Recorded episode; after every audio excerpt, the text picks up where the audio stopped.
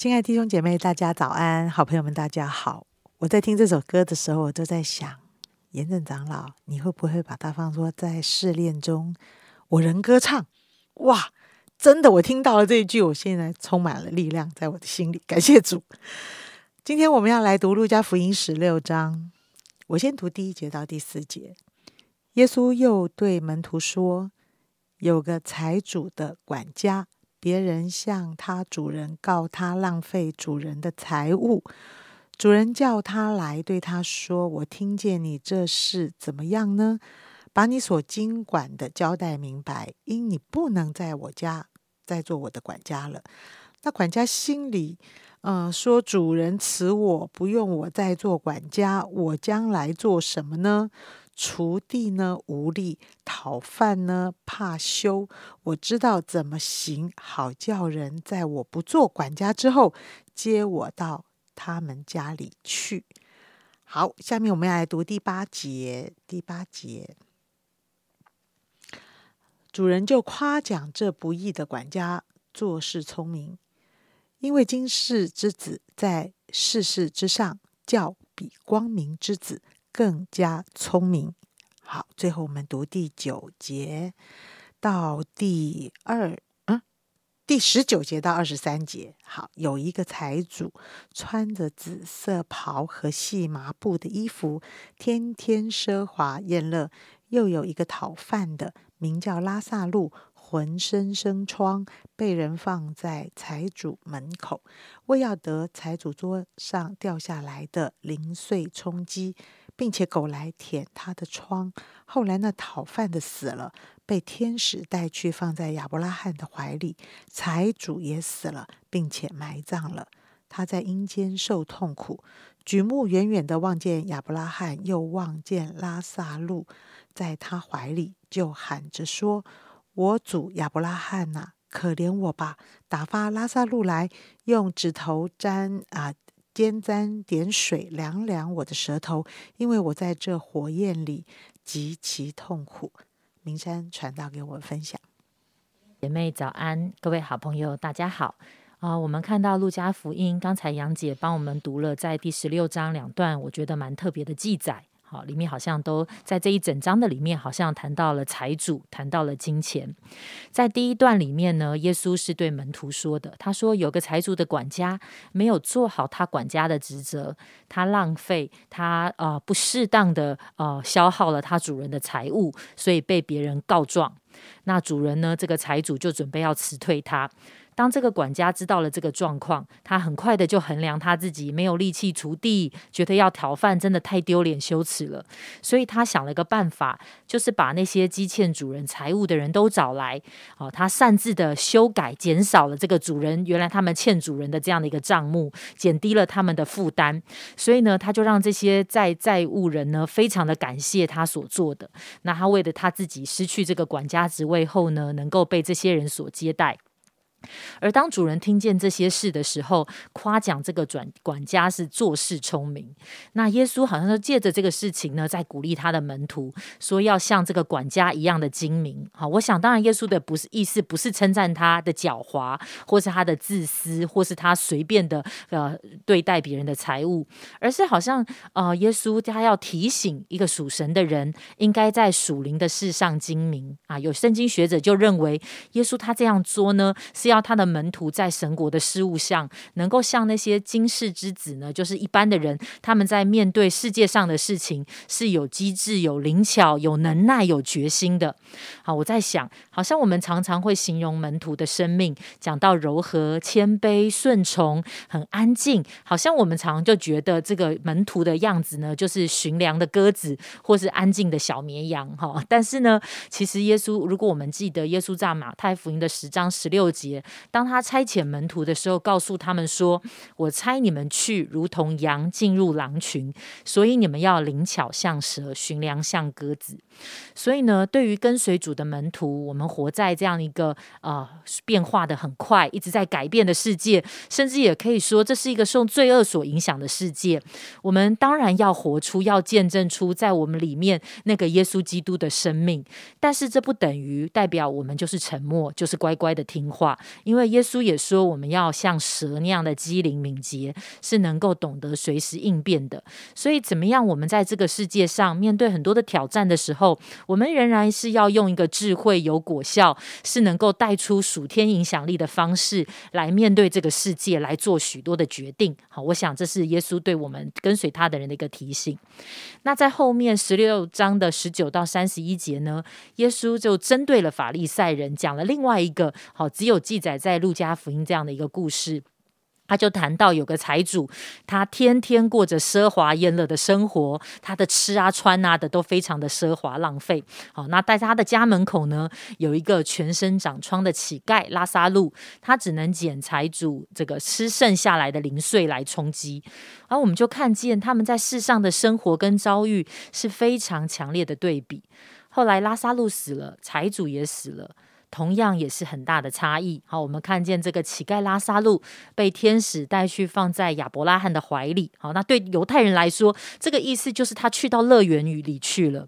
而财主他却是在阴间受苦，他只能远远的看着亚伯拉罕跟拉萨路。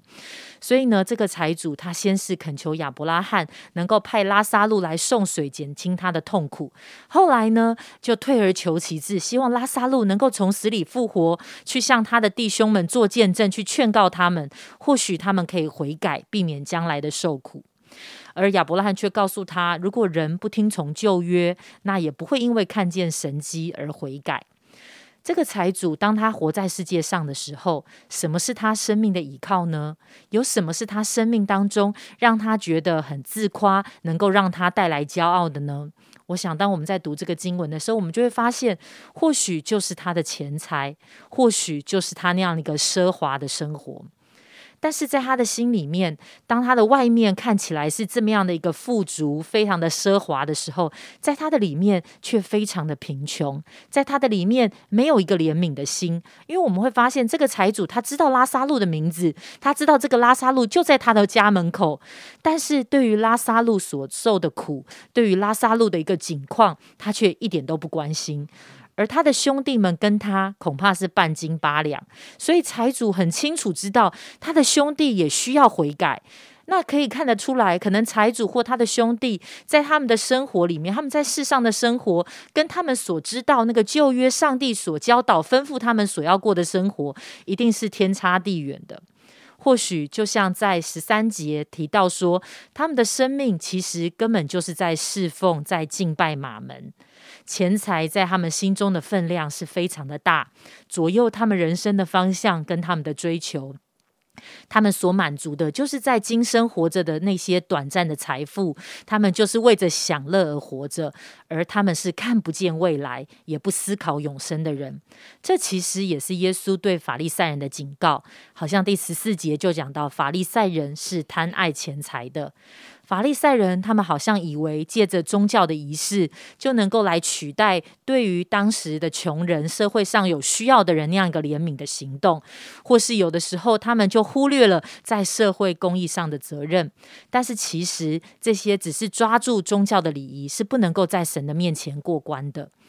真正听从旧约，或者是听从说那个已经明明的写在圣经当中神的话，他最重要的是，他要单单的敬拜神、侍奉神、爱神，然后真实的去爱神所造的人和万物。亲爱的弟兄姐妹，不晓得这对我们是不是也是一个提醒？我们的生命跟上帝明明已经写在圣经当中的心意有没有对齐？还是我们过着自己的生活，却常常忽略了关于永生的事呢？好，第一个，今天被提醒到，我要在属灵的事上聪明。呃，弟兄姐妹，请问你在什么事上，你觉得自己还蛮有自信的，是有这个聪明的？嗯，我真的。常常从小回想到现在，我好像属事的身上没有一件是聪明的。呃，或许我在人的关系上面有一点的聪明吧，但是我常常也觉得自己的心受困于啊人情绪的起伏。呃，我我的确也是会的。嗯，但是今天我听见要在属灵的事上聪明，意思是，意思是我能够明白神的心，我能够走在神心意的道路上。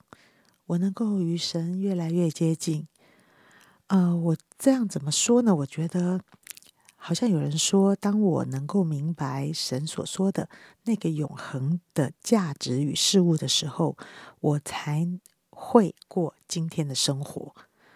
哇，我不知道你很同不同意这句话。今天有很多的选择，今天你会过什么样的生活呢？跟属灵有关吗？跟上帝的关系有关吗？呃，我常常觉得。亲爱的弟兄姐妹，你要好好的回到你的心里面，你心灵的声音。许多的时候，我们太忙，忙到我们不知道我们心灵深处的需要。但是，当你安静下来，你常常在想，你最近的焦虑、担忧、恐惧，这些都是在烦什么呢？其实就差这么一点，就是在属灵中没有跟神联合，跟神在一起。你就聪明了，你有属灵的智慧，你对于好多属世的事情，你都会判断。哇，今天我被提醒。那第二个呢，我也被提醒，那一个未来啊，我们都一直走向未来，对吗？呃，有的人可能未来觉得自己还很久，有的人可能觉得未来对我而言，呃，哦，越来越短哦。呃，未来是什么？我要走向哪里？嗯。哇，我觉得今天的圣经里面也给我们看见拉萨路跟财主，他们都在未来的路上，他们走在哪里？啊，我想神喜悦赐福于我们，神真的不是要我们每个人当拉萨路乞丐，他就心满意足。我想圣经不是这样解的，只是不论贫穷，不论富足，这一切都是为了什么？我最近我们在主日有请到一个理财的姐妹，给我们一些理财的想法。我就啊很记得，有钱为了得自由，得荣耀神的自由，得帮助人的自由。哇，我觉得这就使有钱变得格外的有价值。所以今天不论贫穷富足，我们的未来是什么？走天上的道路，还是走？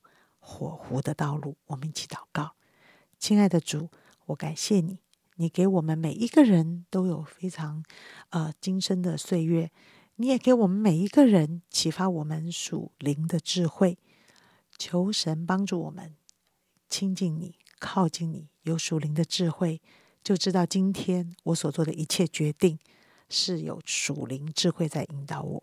谢谢主，祷告奉耶稣基督宝贵的圣名，阿门。基督，你是。